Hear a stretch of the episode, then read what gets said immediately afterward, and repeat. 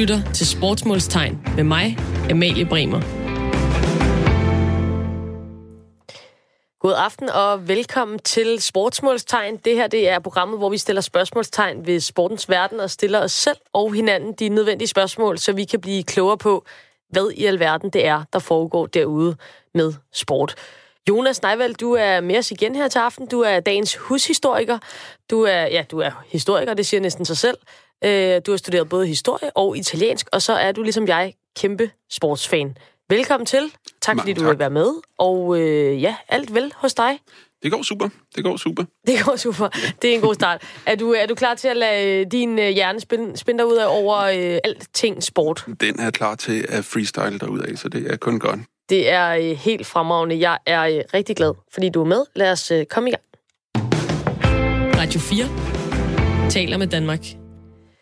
Her i Sportsmålstegn tager vi både store og emner op. Som sagt, vi beskæftiger os med alt inden for sportens verden. Det kan være fodbold, og det kan være den ædle sportsgren pind. Nu skal vi tale om en sportsgren, som egentlig i sit udgangspunkt er rimelig nichet, men som vokser med rekordfart lige nu. Og det er dart. Dart, det kunne nemt ende i samme kasse som mange andre bodega-spil, sportsgren. Men de gode folk i dartverdenen, de har alligevel fået hul på bylden med nogle fede tv-transmissioner af deres turneringer, masser af tilskuere live, og nogle rigtig store og interessante stjerner, der tegner sporten. Det lyder som en hver nichesportsdrøm, og derfor så kunne jeg rigtig godt tænke mig at høre lidt mere om, hvad det er, de gode bagmænd og kvinder i dartverdenen har gjort for at give sporten det boost, som vi alle sammen oplever lige nu. Personligt så er det i hvert fald på min bucketliste at klemme ud som Super Mario og tage over og se dart i Alexandra Palace i London, for det ser bare ordret sjovt ud. Lad os lige høre, hvordan det lød forleden, da underdoggen Peter Wright han vandt VM i netop Alexandra Palace. The two darts will be happy with that, but he won't be happy to see that. All that. The bullseye. The big fish was almost snared in the opening set to win the opening set. There's no title bigger than this. And this time, Peter gets it right. It's all right on the night at the Alexandra Palace. Michael Mørkøv offers his hand, and in doing so hands his world crown to Peter Snakebite Wright. Jonas, der er fuld fart på dart, som vi også kan høre i det klip her. Hvad er dine sådan umiddelbare tanker omkring den her egentlig nichede sport? Udover at jeg er enig i, at det ser helt vildt sjovt ud at være med til et dartstævne, så tænker jeg, at jeg gerne vil sammenligne dart med sportsgrene som boksning og skak, fordi det er ligesom den rene nervesportsgren. Hvis man ser boksning som den rene fysiske sportsgren, mand mod mand, der er oppe og slås, og skak som det her hjernespil, mand mod mand, hvem er klogest til at flytte de her skakbrikker, så er alle andre ting er ligesom taget ud af ligningen med dart. Det er, hvem håndterer den her stresssituation, som man står i finalen bedst, i de vigtige pile, som man skal ud og kaste her. Så på den måde, så er det en ren sportsgren, hvor et fænomen som held er taget ud af ligningen. Og på den måde er det jo meget fascinerende at se på os.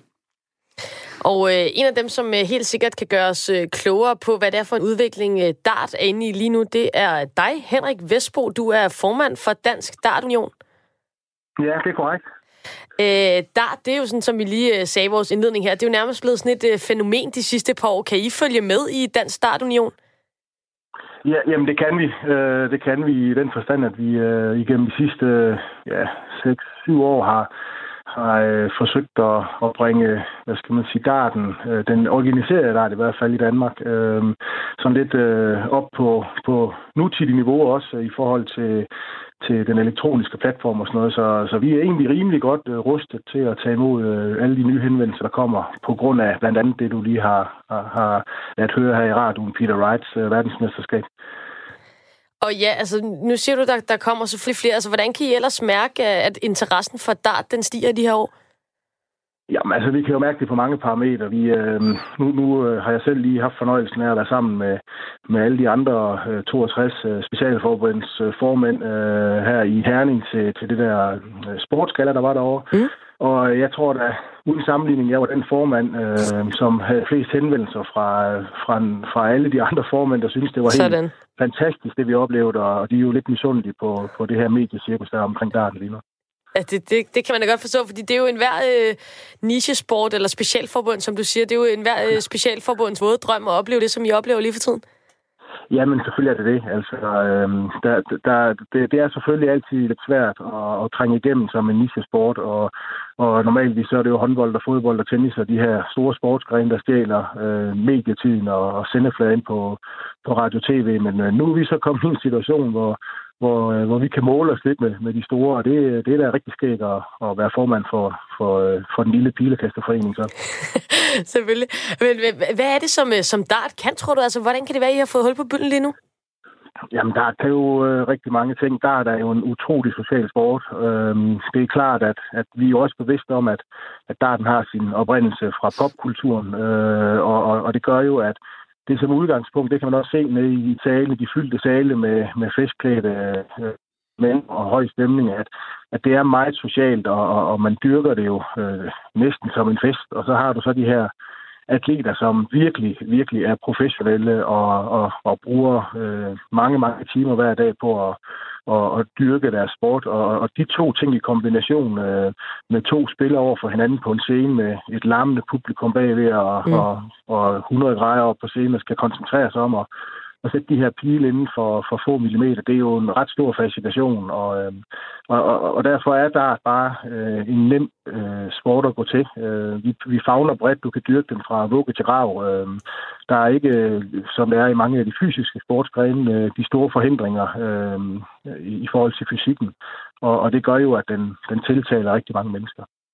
Ja, fordi det er egentlig meget sjovt, du siger det, fordi at jeg kan jo godt komme til at tænke på, når man kalder noget for en sport, så vil alle de der nej-hatte, de vil jo altid sige, det er jo ikke fysisk, og det er jo ikke, og de står jo også der med deres ølmave, og så videre, og så videre. Men det er jo i virkeligheden også enormt inkluderende på en eller anden måde. Det er vel også noget af det, som der er fedt ved dart, at det er simpelthen for alle. Altså, man behøver ikke at kunne løbe 4 maratoner for at kunne være verdens bedste. Nej, og det er selvfølgelig klart, at diversiteten i dart, den bliver jo så af den grund væsentligt større. Dog kan vi se, mange af de nye typer, der kommer frem, er jo også nogen, der tænker lidt mere i fysik, end man gjorde før. Altså, i dag har du nogle meget lange spilformater. Det vil sige, at det der med at løbe tør for krudt i løbet af sådan en kamp, det kan man mere i dag. Altså, når de står deroppe i rigtig, rigtig lang tid på de her scener, så betyder den fysiske del lige pludselig også er noget. Så i dag er det jo ikke kun halvgamle, tykke mænd, der står der. Der er det jo en diversitet, også inden for fysikken, vi ser. Ja, og hvordan står det til med dart? Altså nu siger du, det bliver mere og mere populært. Det giver næsten sig selv, når det er så eksponeret. Men hvordan står det ellers til med dart i Danmark? Jamen, det står rigtig godt til. Altså, der er jo en lidt sjov størrelse, for den dyrkes jo rigtig mange steder. Altså, du har selvfølgelig værtshusene, hvor mange kendte dart fra, så har du boligforeninger, du har arbejder i idrætten, du har, altså vores del er jo den organiserede del under Dansk Idrætsforbund, eller Danmarks Idrætsforbund, og det vil sige, at vi har jo vores grundstamme, der ligger ude i foreningslivet, og det vil sige, at vi skal favne børnene og damerne og herrerne og de handicappede har vi med. Altså, vi har hele paletten, og så bliver der jo så dyrket dart alle mulige andre steder også, både mere eller mindre organiseret. Så der er fuld knald på darten i dag, og lige nu det er der helt sikkert. Det lyder så fedt. Og hvordan så? Altså, ser I så nogle flere talenter, der popper op? Altså, hvornår ser vi en dansker i Alexandra Palace? Ja. Jamen altså, det er selvfølgelig nogle gange noget, de bliver ofte stillet det spørgsmål, at hvorfor er vi ikke med? Og det kan der selvfølgelig være rigtig mange årsager til.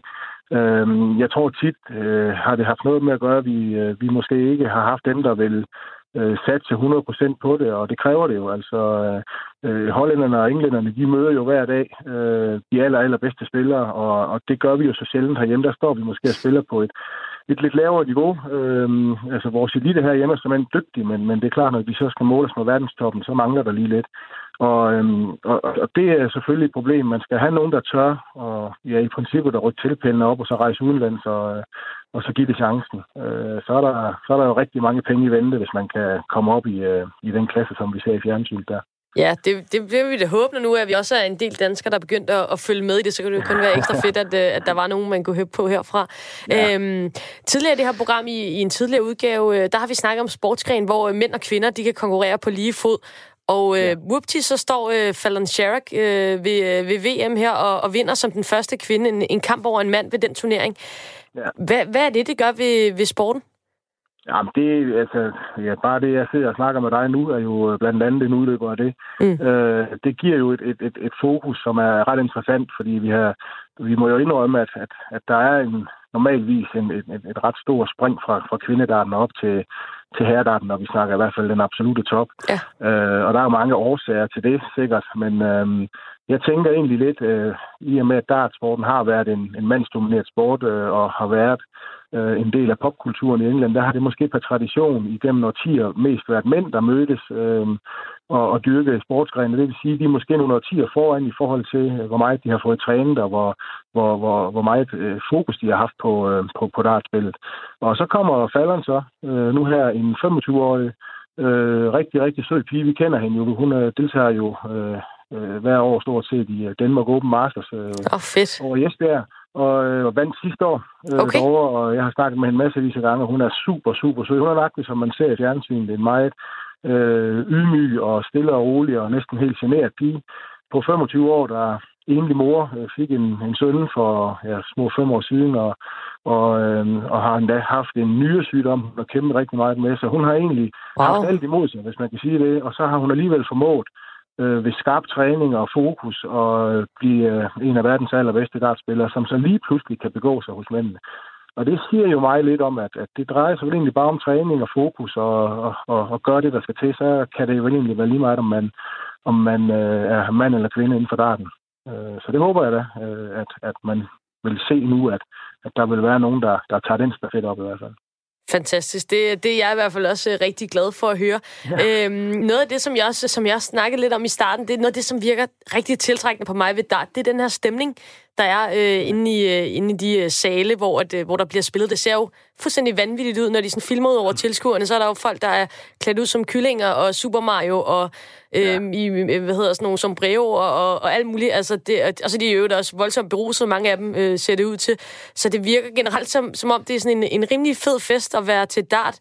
Men jeg tænker også, det kan måske også være lidt svært at balancere mellem den her en lidt smal sti måske mellem rigtig sport i gåseøjne, og så den popkultur, som du også snakker om? Jo, men det er det jo. Altså, det vil det jo alle dage være. Vi har jo slidt med det i mange år. Vi gør jo rigtig meget i Dansk Dart Union for at holde ting adskilt, fordi vi synes, det er dejligt, at man har breddekulturen indover med altså, popkulturen. Det er jo det, der giver diversiteten og stemningen og alle de her ting, og det alt er godt der. Men vi skal selvfølgelig kunne adskille tingene, når vi snakker juniorer, der skal være nul-tolerance, og når vi snakker elite, der skal også være et andet regelsæt, om ikke andet så moralsk i hvert fald, i forhold til det. Så det er selvfølgelig altid en balancegang. Men lige præcis det, du ser i fjernsynet her, og det vi kan på den konto, er jo også det, der gør os interessante. Langt de fleste sportsgrene er jo i dag så politisk korrekte, at man næsten ikke kan holde ud at se de der nedtagsudsendelser, fordi det er jo en stor gang ligegyldig ævel, de står og siger, når de skal interviewe. Og et eller andet sted, så tror jeg, at det tiltaler rigtig mange mennesker, at vi er så en lille smule politisk ukorrekte og godt tør at trække lidt ved siden af den her korrekthed, der er i dag. Og det skal vi jo bygge på. Det er jo noget, der gør os spændende at lege med, men det forpligter selvfølgelig. Vi er forpligtet, når vi afholder vores stævner herhjemme også, hvor vi blander unge og gamle og bredde og elite sammen, så har vi nogle forpligtelser over for hinanden til at håndtere den situation, der kan komme, når folk de får lidt for meget at drikke. Og så lige til sidst, ham her Peter Wright, som vi hørte et klip med, som lige har vundet det her, uofficielle er det vel i virkeligheden, PDC World hen over julen. Han ser jo altså helt vild ud, og for dem, der ikke har set ham, så har han sådan hanekam-agtig. Og så ved siden af sin hanekam, jeg kan næsten ikke beskrive det, der havde han så, i hvert fald da han spillede sin finale, sådan en form for simili-sten-besat slange på sin isse. Ja. Er det nogenlunde... Ja, det er rigtigt. Det er rigtigt. Altså, det ser voldsomt ud. Han bliver også kaldt Peter Snakebite, right? Ja. Og det er hans kone, som er frisør, som sætter kostymen på ham hver gang. Og det vil sige, hver gang han træder ind på scenen, så har han en ny farve hanekamp og en ny farve slange på, og så en eller anden form for beklædning, som passer i farverne til det. Og det er jo vanvittigt underholdende at se på. Når han kommer ind på scenen, så har han jo sådan en walk-on-sang, hvor han får publikum med op, og han danser hen over scenen. og når han så er færdig med det, og har ligesom fået salen gejlet op, så kan man jo se, hvordan han fuldstændig fokuserer og går ind i sig selv, og så er han en af verdens allerbedste dartspillere. Og det er jo egentlig lidt vanvittigt, at man kan komme ind som sådan en halvvejs fest-original, og så 2 minutter senere, der står man fuldstændig fokuseret og sætter pilen inden for få millimeter. Det er vildt, de kan det der. Jeg tror, når folk har prøvet at spille dart, selv i trygge, stille og rolige omgivelser, hvor der ikke er nogen, der larmer, hvor svært det er, og så prøv lige at gange intensiteten og nervøsiteten og presset med flere tusind. Det er helt vildt, hvad de kan, de der spillere der.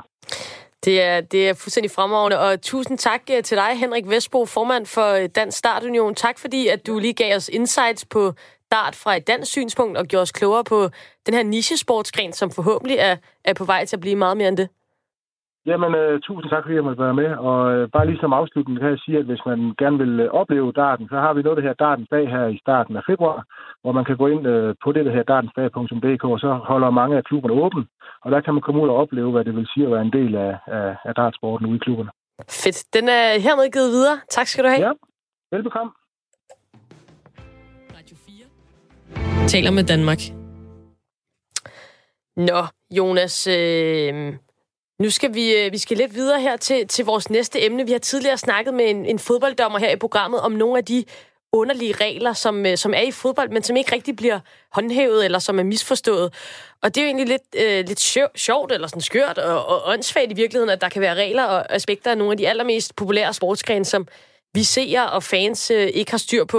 Og det samme, det gælder håndboldsporten, udover at håndbold jo er en relativt... lad os bare være ærlige, en ret brutal sportsgren, så er der også nogle ret simple regler, som tilsyneladende slet ikke bliver overholdt, når man ser professionel håndbold. Dem kommer vi lidt tilbage til om lidt, men hvad er dit take på det her med regler, som lægges ned over sport? Altså, det vil i sig selv sådan, bare i sin kerne lidt problematisk, når sporten sådan umiddelbart måske bare burde være helt fri og brutal og rå, og som den er. Der skal man se på det samfund, som moderne organiseret sport kommer ind i, og det er industrialiseringens tidsalder, hvor mange flere ting begynder at blive skemalagt og systematiseret. Man får universelle måleenheder, som for eksempel kiloet og meteren, i stedet for at man har en måleenhed i hvert land, eller sågar i hvert amt eller sogn, og man begynder at få folks tid bliver meget mere organiseret, sådan at arbejderne skal møde ind og arbejde 14-16 timer på en fabrik, og så kan de ellers være der, hvor det ikke er naturen længere, der sætter grænserne for folks udfoldelse, som det var ude i landsbyerne, i landbrugssamfundet. Så bliver det mere det moderne samfund, der lægger rammer ned over folk. Og det ser man også med sporten. Det er i den her periode, hvor man i Storbritannien, og så vokser det så ud derfra, at man så begynder at lægge koder, kodexer ned for, hvordan sport skal udføres. Og der kan man for eksempel se, at det ender med et brud mellem fodbold og rugby, som ellers havde været spillet på forskellige måder, alt efter hvor i England man nu var henne. Men der er så nogen, der sætter fodboldregler, og så er der nogen på rugbyskolen i England, der så laver rugbyreglerne, og så udvikler de to sportsgrene sig så derfra. Så det er en ting, der sker i den her periode i midten til slutningen af 1800-tallet, at man får et behov for også at sætte sporten ind under nogle faste rammer. Og en af dem, som er med til at styre og opretholde de her rammer, som er i sport, og nu eksemplet her, som er håndbold, det er dig, Mads Hansen. Du er international topdommer i håndbold og er med os på en telefon her. Det er rigtigt. Hej. Først og fremmest tak, fordi du vil være med, Mads. Men jeg bliver nødt til lige at få noget af vejen her hurtigt. Hvorfor er det, at man så sjældent ser, der bliver dømt overtrådt i håndbold, når spillerne de næsten hele tiden træder ned i feltet, inden de afslutter? Haha, jeg elsker det spørgsmål. Det er et af de mest kendte spørgsmål, når jeg sidder til middagsselskabet. Det er, hvorfor fanden er de ikke kan se, at de står i feltet, når de skyder? Ja. Jamen altså, det er der flere gode forklaringer på. Den mest nærliggende forklaring er nok den, at det er rigtig svært at holde fokus flere steder. Sagen er jo den, at det ofte sker på fløjene. Og det, der jo sker, når man skal træffe beslutningen som dommer fra fløjen i håndbold, det er, at man skal holde både og øje med, om fløjen han bliver angrebet urealiseret, og samtidig med det skal vi holde øje med, at man står i feltet. Så den helt sådan praktiske, fysiske forklaring er, at vi simpelthen ikke splitter vores syn, så vi både kan se på det angreb, der sker på fløjen, og man så samtidig skyder, når man står i feltet. Og så vil jeg sige, så måske også en mere sådan helt lavpraktisk forklaring, det er, at som I selv siger det, hvis vi skulle starte med at dømme på det her, så ville det sandsynligvis være med til at ødelægge mange af de der spektakulære ting, der sker på fløjen. Og derfor så er der måske sådan en lidt stiltigende aftale om, at det skal stå rigtig meget i feltet, før det er, vi dømmer. Ja, okay, fordi jeg tænker også, der er jo flere dommer også i håndbold, så kunne man jo måske, altså man kunne vel afhjælpe det på flere måder. Ja, både ved, at der var en dommer, der holdt øje med det ene, og en, der holdt øje med det andet, eller man kan også være ude i sådan noget helt var-agtigt noget, men det kommer vi også tilbage til. Men det er måske i virkeligheden, så siger man bare, at det får man lidt lov til, så længe det ikke er for groft, eller hvordan? Ja, altså det er jo ret meget forkert af mig at stå her og sige, at vi ikke på nogen måde efterlever de regler, som vi har sat op. Men der er, og vi kommer sikkert også tilbage til den snak, vi skal have, men der er bare nogle områder i håndbold, og for den sags skyld også i andre sportsgrene, hvor jeg tror, at reglerne ikke nødvendigvis bliver efterlevet i forhold til den måde, de er skrevet på. Og en stor del af forklaringen på det hænger givetvis sammen med, at det er et langt stykke hen ad vejen, vil gøre spillet kedeligere. Mm. Og deraf selvfølgelig også ødelægge nogle af de ting, som TVC og tilskuere generelt set gerne vil se, og det er jo spektakulære ting. Og det er ikke altid, at et regelsæt, der måske har rigtig mange år på bagen, understøtter de her ting, og det er måske en af de årsager, der er til, at der bliver lavet lidt for mange mål for fløjene, hvor skytten står fældet. Og du lyder åbenbart som Mike Hunter og dommer, vil jeg sige, fordi at jeg kan jo godt lide nogen, der er lidt mere pragmatiske, i stedet for sådan en ultra-regelrytter. Men det er vel også, altså det er vel forskelligt fra dommer til dommer, tænker jeg, altså hvordan man ser sin rolle som dommer, om man kører efter millimeterdemokrati, eller om man prøver at være der ligesom for at få spillet til at flyde bedst muligt. Det er der ingen tvivl om, men jeg tror så samtidig også, at hvis man går meget ind på millimeterdemokrati, så har man nok ikke rigtig nogen vej igennem vores system. Og det er altså hverken i håndbold eller i fodbold eller i andre idrætsgrene, der ligesom minder om de her sportsgrene. Jeg tror, at det, der gør den gode dommer, handler ikke ret meget om regler, men handler om alt det andet end reglerne. Og det kommer specielt til omkring kampledelsen, når vi snakker omkring kommunikation og alle de her forskellige ting. Det er i virkeligheden det, der er det aller vigtigste i forhold til at lede noget, der er så adrenalin tændt som håndbold der. Jamen det giver mening, og det er jo også det, man tit hører i forhold til det her med kommunikationen, der er så vigtig. Hvordan er det som håndbolddommer?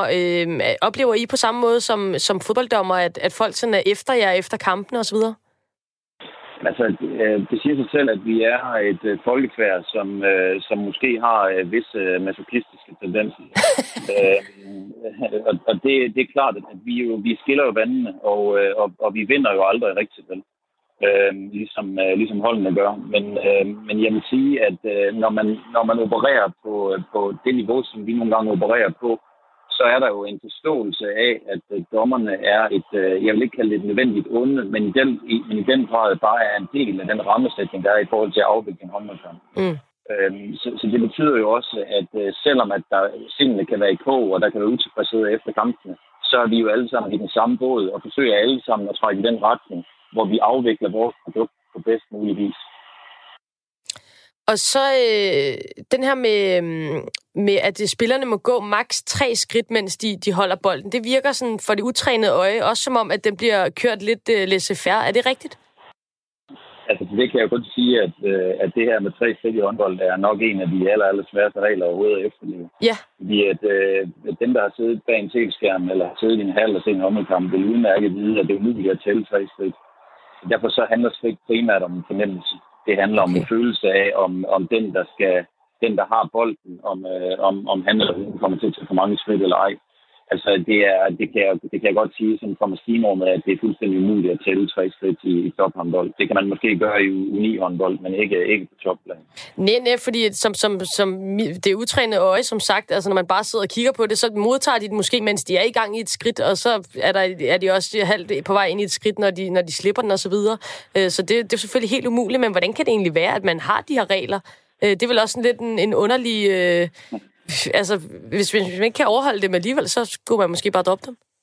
Ja, men det er du ret i. Men altså, man kan sige, at der er jo en del teknikaliteter, og jeg vil måske også gå så vidt som til at sige, at det er en af vores allerstørste problemer i håndbold, det er, at vores regelsæt er for komplekst. Altså, jeg har ofte brugt alt for meget tid på at forklare,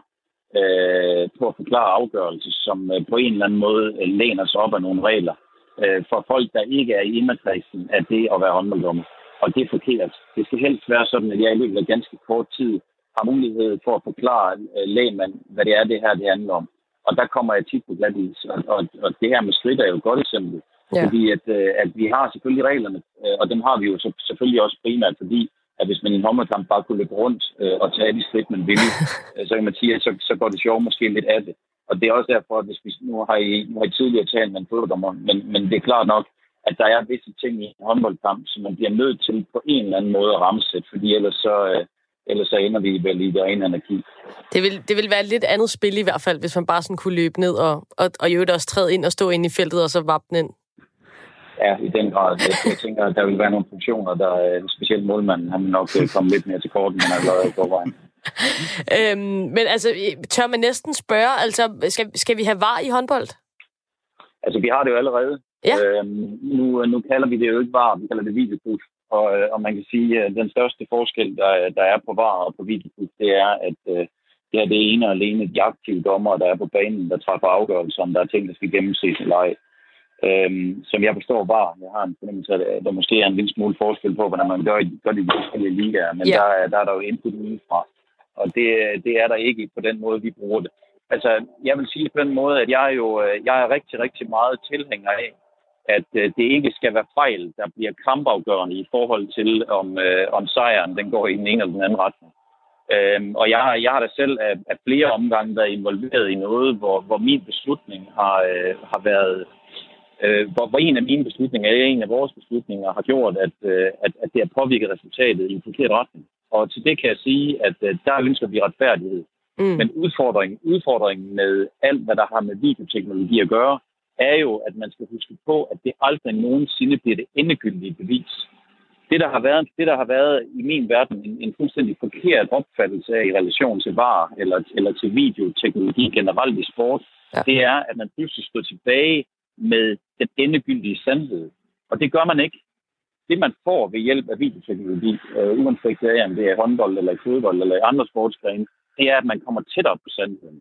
Og det vil sige, at dommerne har en chance for ligesom at få en second opinion i forhold til det, der er foregået på banen, fordi at de sportsgrene, der primært benytter sig af VAR, er jo sportsgrene, som er meget action-packed, og hvor tingene går meget hurtigt. Vi har snakket om alle mulige andre muligheder også. Vi har også snakket om, at vi måske skal hive en tredje dommer eller en fjerde dommer ind, som man har succes med at have gjort i basketball. Ja. Man har også gjort det i ishockey. Det er også en vej at gå. Jeg ved også, at fodbolden eksperimenterede jo med en fjerde og en femte dommer, som stod bag ved hver sit mål. Ja. Så vi skal jo prøve alting af. Jeg tror bare, det er vigtigt at forstå, at vi er ikke der, hvor vi har den endegyldige sandhed, uanset af, om vi har videomateriale eller ej. Nej, man kan jo også sige, altså det troede man ligesom, man skulle have med VAR, men så var det jo noget mere, så var der en frame, og så var der en armhule, og så var der en... Så diskussionen stopper jo aldrig, men jeg tænker, som dommer må det jo være rart i hvert fald at vide, at man får den hjælp, man skal have, når nu at folk jo også er på nakken af jer, hvis I kommer til at tage den forkerte beslutning. Ja, men det jeg kan sige, jeg synes jo, at hele den der diskussion omkring offside og VAR er jo lidt interessant, fordi at, ikke fordi vi overhovedet skal tale om det i dag, men det jeg bare lige byde ind med der, det er jo, at jeg synes jo, det er lidt interessant det her med, at der er nogen, der vil argumentere for, at man gerne må være lidt offside. Altså det svarer jo til at sige, at man også godt kan, være lidt gravid. Det kan man jo ikke. Altså jeg synes jo et langt stykke hen ad vejen, at det er meget, meget nemmere at trække grænsen med 0. Men det er min egen helt personlige holdning. Men du siger jo så alligevel, at man gerne må stå lidt i feltet.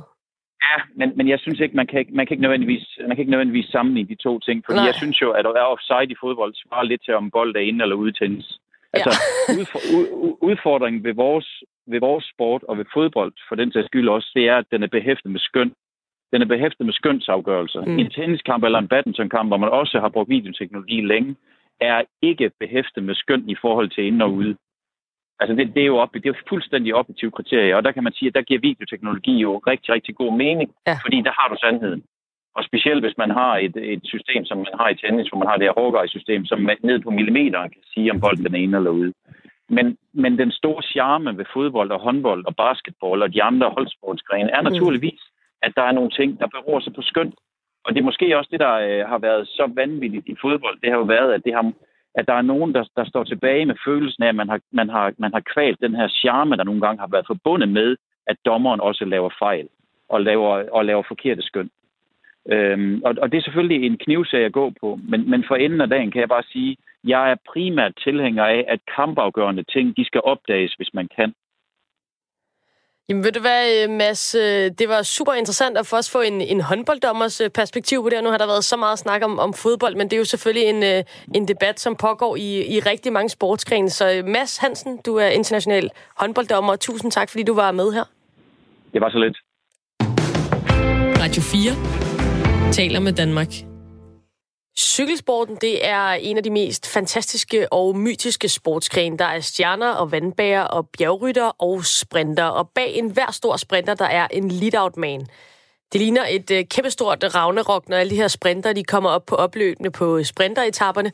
Men faktisk så er det jo et enormt kontrolleret kaos, for nu er der hele sprintertog, der skal i position på de enkelte hold. Spurten den kan blive åbnet for tidligt eller for sent, og en dygtig sprinter kan blive sat helt ud af spillet, hvis han ikke får positioneret sig selv og sit lead-out-tog korrekt. Det vil jeg gerne blive rigtig meget klogere på, så derfor så ringer vi lige om lidt til en af verdens allerbedste inden for det her felt. Men inden da, Jonas, kan du så lidt kort tage os igennem med den her specialisering, der er sket inden for cykelsporten i de senere år?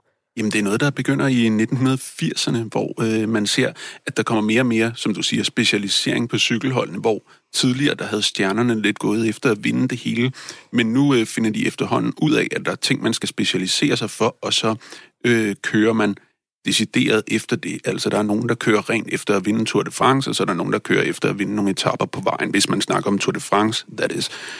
Det kan man læse meget mere om i Laurent Fignons fremragende selvbiografi, Vi var unge og ubekymrede, som i høj grad kan anbefales. Og han var lidt på old school holdet, kan man sige, med at han synes man lidt skulle køre efter det hele og køre efter at vinde det hele. Hvor han så mødte nogle nye typer, som Greg LeMond, der kørte meget fokuseret på at vinde Tour de France. Så det er i hvert fald et vidnesbyrd fra den tid. Og nu skal vi lige prøve at høre et klip med ham, som jeg lige nævnte lige før. He comes out of the tunnel now with 200 metres to go. 150. Come on, Tony, you've got to bury yourself for this one. Unbelievable. They're going to catch him at the line, surely. Oh, it's going to be a heartbreak with 50 metres to go. 35. He gets marked. Oh, what a crying shame for him. But what a joy. I think it's Morkov at the line. Og det var altså Michael Mørkøv, der løb med sejren her. Michael Mørkøv, du er med os. Du er professionel cykelrytter hos Deceuninck Quickstep. Så er du tidligere OL-sølvvinder ved OL i 2008.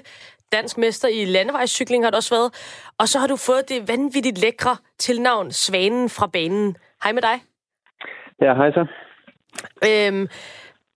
Først og fremmest, man hører så meget om de her lead-out-tog og de bedste lead-out-mænd osv., som skal åbne for de dygtige sprinter. Hvorfor er det, at man ikke bare kan sætte sig på hjul af en dygtig lead-mand fra et af de andre hold? Jamen, det kan man jo sådan set også godt gøre.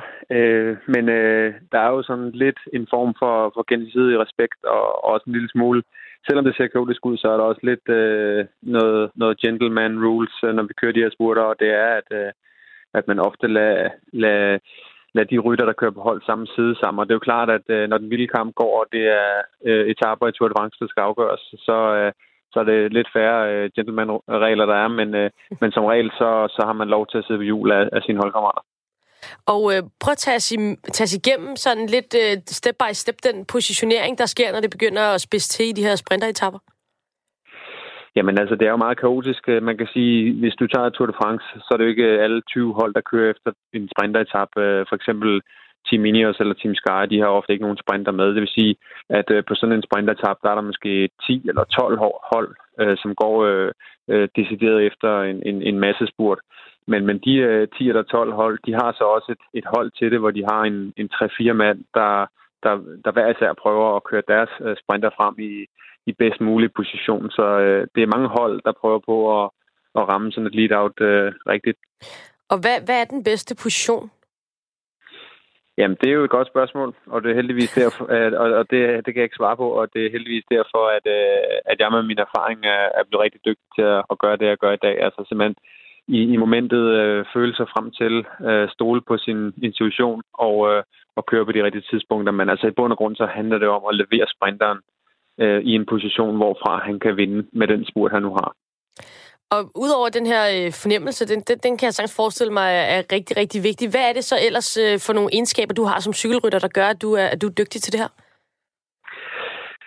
Jamen altså, med min erfaring, så har jeg jo lært at læse de her spurter, og de fleste gange går det godt. Nogle gange så fejler man og bliver lukket, og vi kommer jo ind mod mål.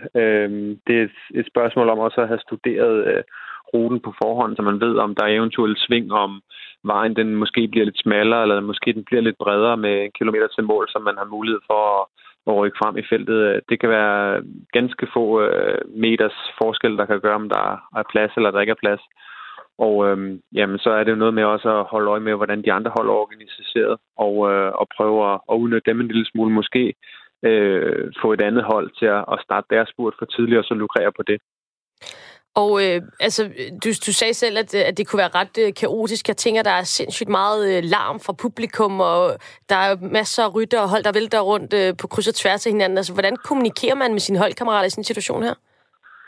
Jamen, det er næsten umuligt. Altså, det er et spørgsmål om at have kørt rigtig meget sammen, og derfor så også, der skal køre de her spurter, der skal også køre rigtig mange løb sammen inden i det eventuelle Tour de France, for at kende hinanden godt nok til at vide, hvornår skal man starte en spurt, og hvad kan sprinteren forvente af mig i forhold til, når jeg starter min spurt. Fordi når man sidder i sådan en Tour de France-finale, det kan være på Champs-Élysées, som du siger, så er der så meget larm, så man kan overhovedet ikke kommunikere hverken den ene eller den anden vej. Og selvom sportsdirektøren, han måske prøver at sidde og sige noget på radioen, så kan du heller ikke høre det, fordi der er så meget larm, og det er meget kaotisk. Så det skal være sådan, det skal være altså gennemtrænet og fungere på instinktet.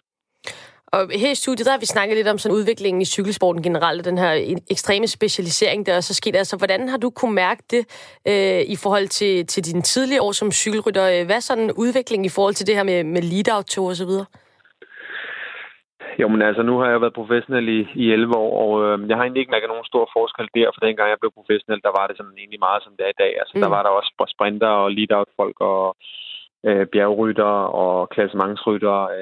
Så det er rigtigt, men i forhold til den sammenligning, jeg havde i starten, hvor I tilbage i 70'erne eller 80'erne, der er der ingen tvivl om, at der er sket en specialisering. Altså, du kan også bare tage alle tiders største rytter, Eddy Merckx. Han kunne vinde det hele. Han vandt både den grønne bjergetrøje, eller den grønne pointtrøje. Han vandt sammenlagt Tour de France. Han kunne vinde på cykelbanen. Han kunne vinde cykelcross. Han kunne det hele.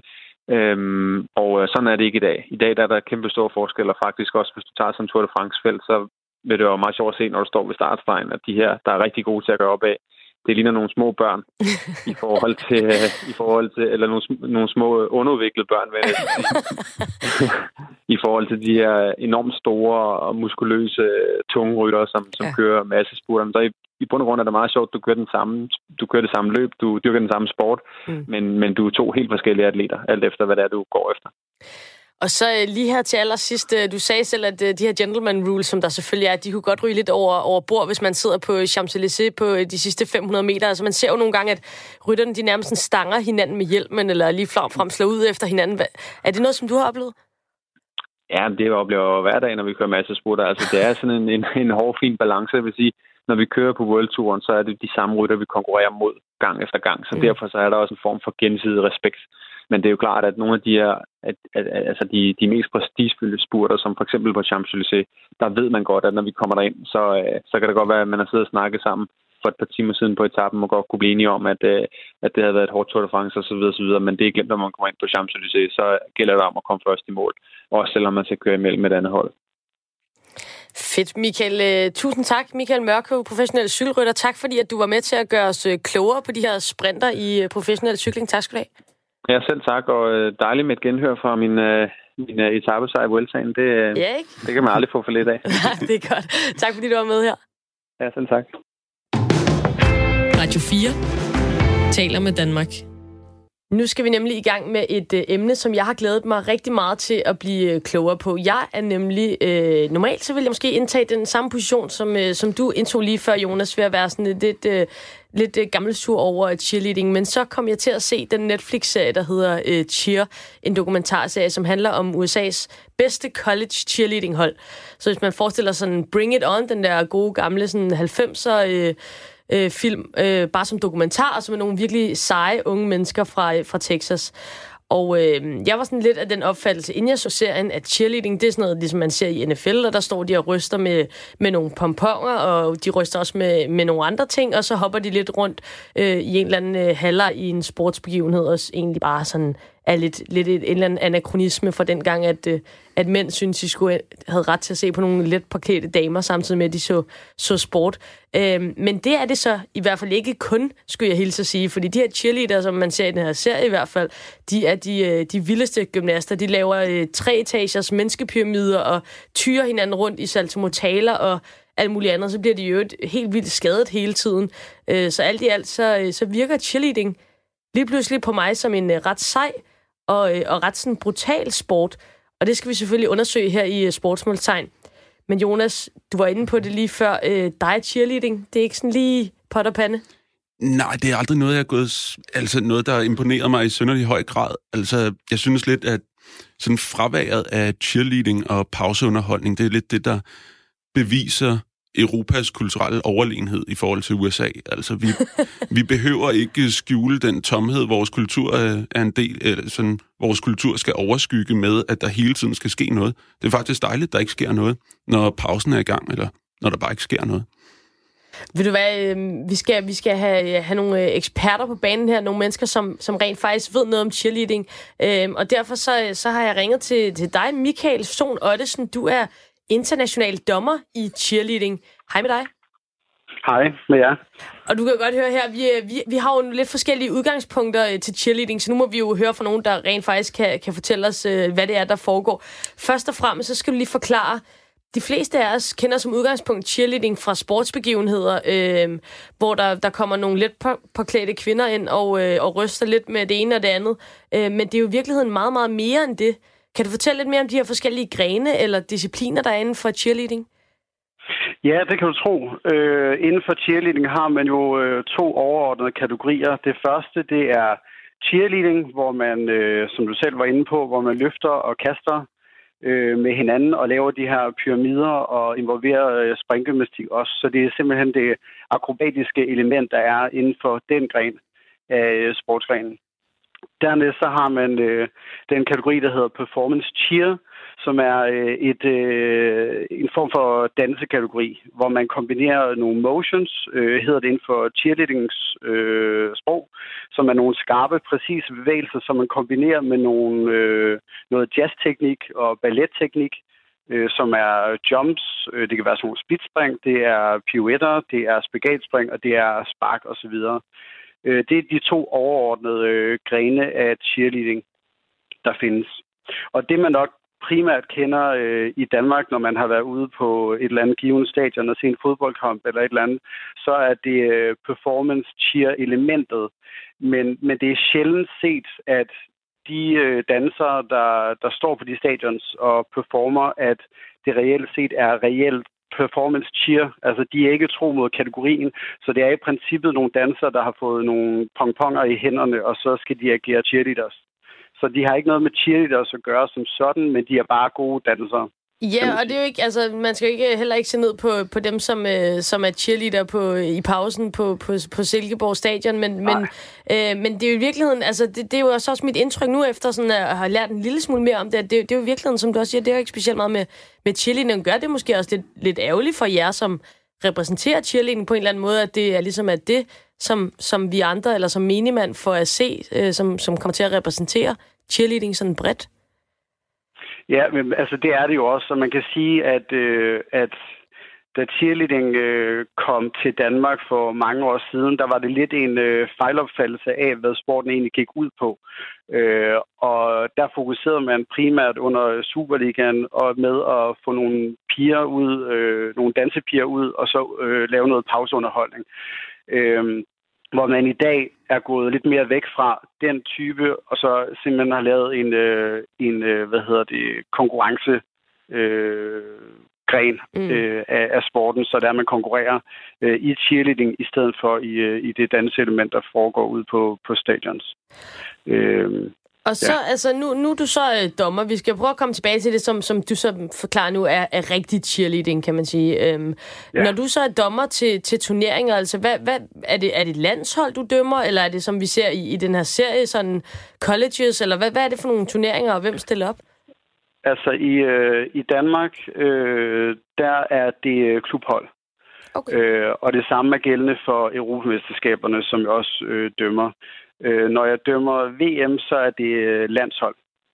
Men nogle lande laver sådan en tryout og sammensætter forskellige klubhold til et landshold, eller også så er det klubhold, der repræsenterer landet som et landshold, kan man sige. Ja. Men det er udgangspunktet er, at det er landshold, der konkurrerer mod hinanden til VM. Og hvad kigger man så efter som dommer? Altså, hvad er det i... lad os tage udgangspunkt i den her... den første del af det, som er meget med akrobatik, som du sagde. Ja. Altså, hvad kigger man så efter som dommer? Hvis vi tager udgangspunkt i cheerleading, så tager man udgangspunkt i, og når man bedømmer det, så ser man ud fra udførelsen af de forskellige skills, der bliver udført. Hvor mange udfører de forskellige skills ud af den samlede, af det samlede antal personer på holdet. Og så kigger man selvfølgelig på sværhedsgrad, og man kigger på kreativitet og udtryk og så videre. Så det er overordnet set den måde, man bedømmer cheerleading på. Cheer dance, der er det nogenlunde det samme. Der har man bare et større, eller performance cheer, som det også hedder, der har man et større fokus på det kunstneriske i dansen. Og musikalitet ser man på, og man kigger selvfølgelig også på teknikken. Er det korrekt udført, de der tekniske elementer?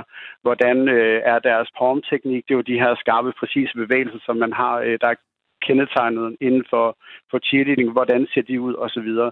Så der er mere fokus på det, det er måske lidt mere fluffy, det kunstneriske, når vi overtaler om det danseaspektet under performance cheer, og under cheerleading, der ser man mere på hardcore, altså hvordan bliver det udført.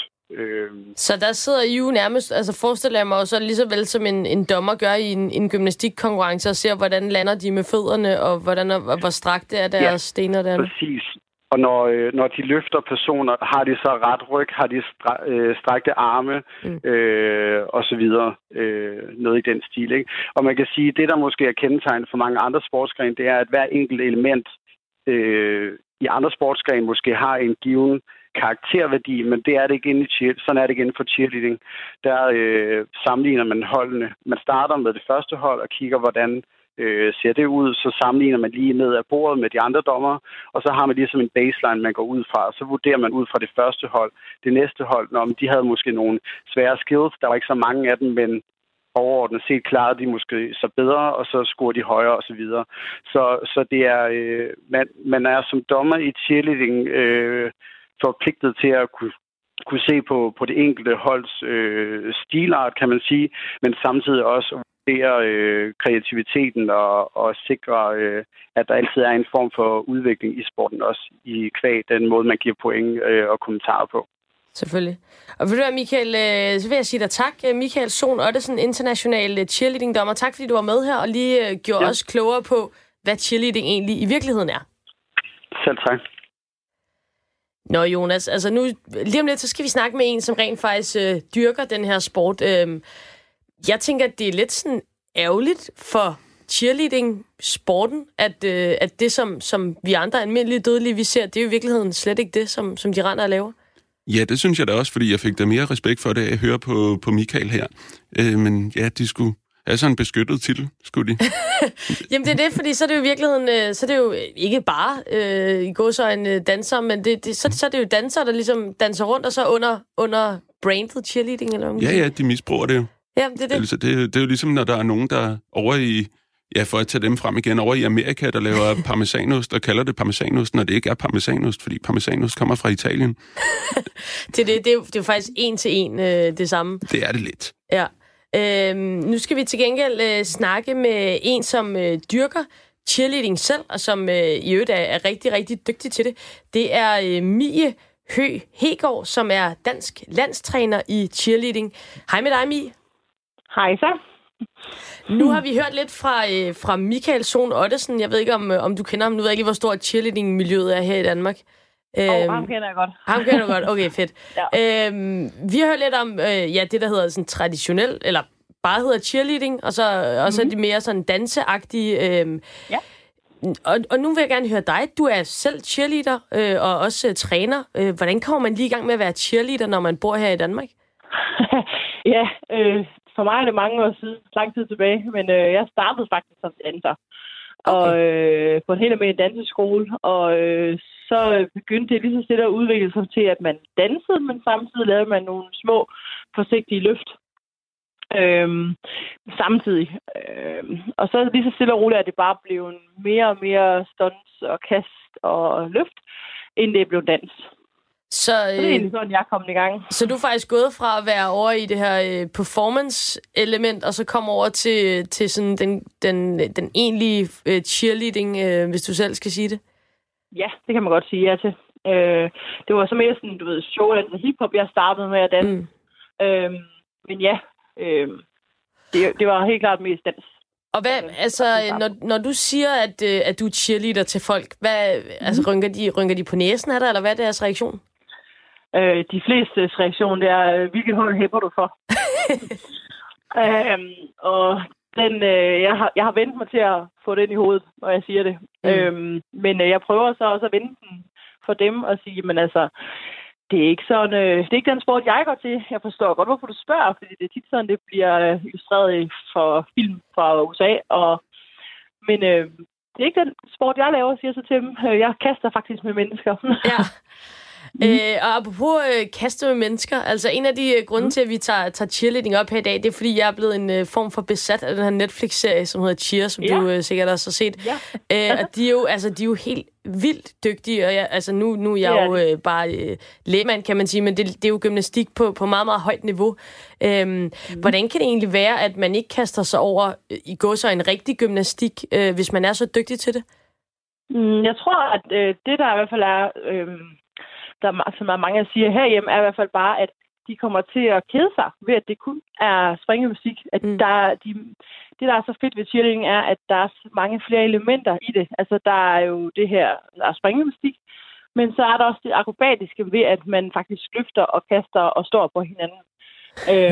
Og det bliver bare aldrig kedeligt, fordi det er ikke kun én ting, du laver. Det er altså 3-4-5 forskellige elementer, du laver i én rutine. Ja. Ja. Og kan man leve af at være cheerleader her i Danmark? Det kan man ikke, nej. Det kan man ikke. Og hvad med i andre lande? Sådan, hvis man, altså, udover dem, som sikkert lever af det, når de skal ind i halvlejen i NFL eller sådan noget, men altså det her sådan originale cheerleading, er der nogen, der lever af det? Det er der faktisk. Vi har de tidligere landsholdstrænere for Danmark, er faktisk et par fra Slovenien, og de laver ikke andet end at rejse rundt i verden og undervise i cheerleading. Okay. Ja. Og så, altså, nu, det er jo en af de her sportsgrene, som er sådan lidt ukendte, eller også sådan lidt misforstået i virkeligheden, finder vi ud af nu. Ja. Hvad tænker du, sådan en serie som Cheer, den kan gøre for jeres miljø? Jeg håber virkelig, at den kan åbne nogle øjne for dem, som har en eller anden fordom for det. Fordi det kunne være rart ikke at blive mødt med en fordom, hver gang man sagde, at man var cheerleader. Men jeg synes også bare, at det er super fedt, at der bliver gjort altså, en positiv og faktisk sådan et reelt billede på, i hvert fald et mere reelt billede på, hvordan cheerleading er i forhold til de film, man kender som Bring It On, fordi det er jo ikke sådan, at cheerleading-verden fungerer i Danmark. Nej, det giver måske det lidt forkerte billede. Nu er du landstræner for det danske landshold. Kan du give os en hurtig lille status på dansk cheerleading? Kører det for os? Det gør det. Jeg synes virkelig, vi er on the right track, så det er dejligt. Og hvad, hvor meget træner I sådan? Altså det, når man ser det her, så er det jo sådan 3-etagers menneskepyramider, og det er jo altså det er ret voldsomt. Hvor meget træner I? Jamen, vi har 10 weekender i alt, vi har fra sæsonen starter til vi skal gå på VM-gulvet i USA. Så har vi 10 weekendstræninger. Det lyder ikke specielt meget, faktisk. Nej, det er det heller ikke. Men så kan jeg godt forstå, at de bliver skadet hele tiden. Nej, der er jo meget træning på sådan en weekend. Men man forventer også, at man mødes med sin stuntgruppe, altså 4 mennesker, og træner ud over det, så man har sine stunts sikre, så man faktisk mere bruger tiden på pyramider og på kast, hvor man er lidt flere om det. Ja, så det er lidt mere sådan omstændigt, end man bare lige, hvis man spiller fodbold, så skal man bruge en bold og måske nogle fodboldstøvler, hvis bølgerne går højt, ikke? Jo, det er virkelig ret i. Ved du hvad, Mie Høgh-Hegård, du er Danmarks landstræner i cheerleading. Tak for at være en god repræsentant for rigtig cheerleading her i Danmark, og tak for at gøre os klogere på en fantastisk sportsgren. Jeg siger tak, fordi jeg var med. Ja, det var med. Selv tak.